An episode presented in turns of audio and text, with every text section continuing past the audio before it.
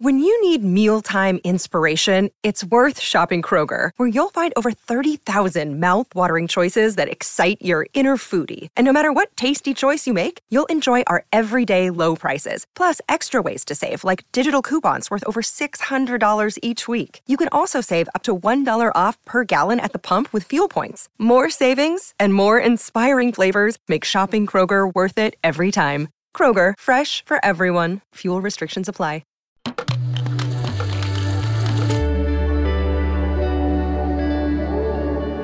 Cora.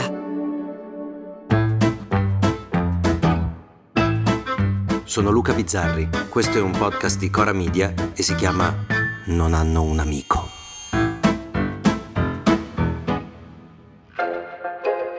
Chi sono gli intellettuali? Anzi, chi sono o cosa sono gli intellettuali ora? È una di quelle domande per le quali bisognerebbe che fosse vivo Giorgio Gaber. Forse lui riuscirebbe a farci un pezzo sopra agli intellettuali, come quello che ha fatto negli anni 70 e gli intellettuali erano un'altra cosa, non so se migliore o peggiore, ma sicuramente più chiara. Gli intellettuali sono razionali non so se anche allora avevano l'abitudine di autodefinirsi tali, ho l'impressione di sì, ma sicuramente era palese a tutti, faccio due nomi a caso di due persone conosciute negli stessi anni, era palese a tutti che Pasolini fosse un intellettuale e Pippo Franco no. E, e questo non significava che Pippo Franco valesse di meno, anzi no, era un attore comico acclamatissimo, ma nessuno lo avrebbe messo tra gli intellettuali. Ora la distinzione si fa un po' più confusa. Eh, partiamo da cosa sono gli intellettuali per la Treccani, per esempio. E cioè, la Treccani dice intellettuale è un gruppo o elite formato da individui di diversa classe sociale, accomunati da una cultura o un'istruzione superiore, accademici, artisti, giuristi, scrittori, professionisti, e già qui io sono gioiosamente escluso, i quali godono della pubblica stima e anche qui sono escluso, e sono considerati depositari di valori culturali universali che trascendono gli interessi particolari e i pregiudizi partigiani e i pregiudizi partigiani, attenzione, perché qui ci sta un po' di tutto, anche se c'è quella roba lì che un intellettuale non dovrebbe avere pregiudizi partigiani, che ne esclude un bel po' in questo tempo dove tutto è partigiano, dove la squadra in cui giochi molto spesso influenza, ma di brutto, le tue posizioni. Ho detto di brutto proprio perché non sono un intellettuale. Quindi probabilmente, essendoci una massiccia scarsità di intellettuali, è successo quel che succede in questi casi, cioè sono tutti intellettuali. Probabilmente per qualcuno anche Pippo Franco lo è, finalmente dopo tanti tanti anni.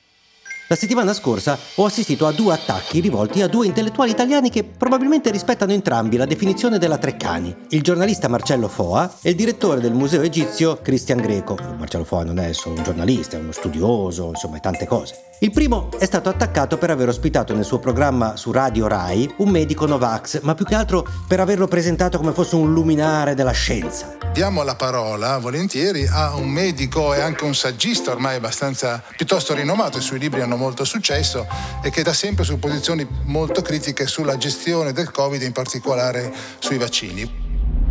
Il secondo è finito sotto attacco perché alcuni esponenti della destra torinese ne hanno chiesto la testa. Ora, Greco è un luminare, lui sì, e il museo egizio sotto la sua direzione ha raggiunto risultati eccezionali, ma qualche anno fa venne contestato per una promozione che fece scontando il biglietto a chi parlava arabo, come lo sconta alle coppie nel giorno di San Valentino, agli studenti, una di quelle promozioni lì. Ma questa roba che parlassero arabo ai leghisti e a quelli della destra non piaceva. Quella protesta fu particolarmente inefficace, soprattutto quando Meloni, proprio lei, si presentò davanti al museo, trovandosi però di fronte il direttore, che con una calma e una professionalità impressionante smontò uno a uno le ragioni della protesta, facendo fare a Meloni una delle, bisogna ammetterlo, rare figure da impreparata che ha fatto nella sua carriera. Quando facciamo un venire incentivo per loro anche, no? Ci sono, ci sono. giovedì Non va arrabbiare, non va arrabbiare. i giovani Eh, possono venire a noi 4 conosciamo. euro.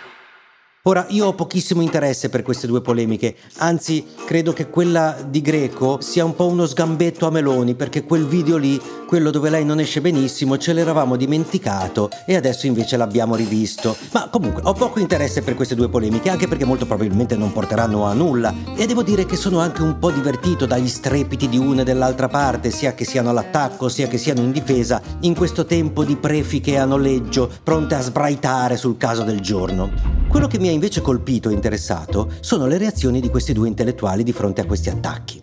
La reazione di Marcello Foa è in un tweet di Marcello Foa sul suo profilo personale e anche in un post su Facebook, perché Foa è anche su Facebook, che recita così.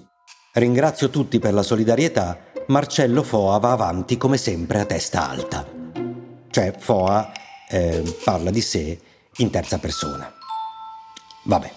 La reazione di Greco invece non c'è, perché Greco non ha profili social. Ce l'ha giustamente il Museo Egizio che scrive siamo vicini al nostro direttore. Ed eccolo qui, l'uovo di Colombo, la risposta alla domanda iniziale, il metodo più semplice per capire chi sia un intellettuale e chi no nel 2023. L'intellettuale, io lo aggiungerei anche nella definizione della Treccani, è un individuo che svolge attività lavorativa di tipo culturale o nella quale prevalenti sono la riflessione e l'elaborazione autonoma e soprattutto non ha profili social in cui alimentare il suo ego mitomane. A domani! Se volete commentare, se avete idee o suggerimenti per nuove chat di WhatsApp o testimonianze di nuove chat di WhatsApp, potete scriverci a nonanunamico@gmail.com o nonanunamico@coramedia.com. Anche per gli insulti, prendiamo anche quelli. Non hanno un amico è un podcast di Cora News prodotto da Cora Media. È scritto da Luca Bizzarri con Ugo Ripamonti. La cura editoriale è di Francesca Milano. La supervisione del suono e della musica è di Luca Micheli. La post-produzione e il montaggio sono di Daniele Marinello. Il producer è Alex Peverengo. Le fonti dei contributi audio sono indicate nella sinossi.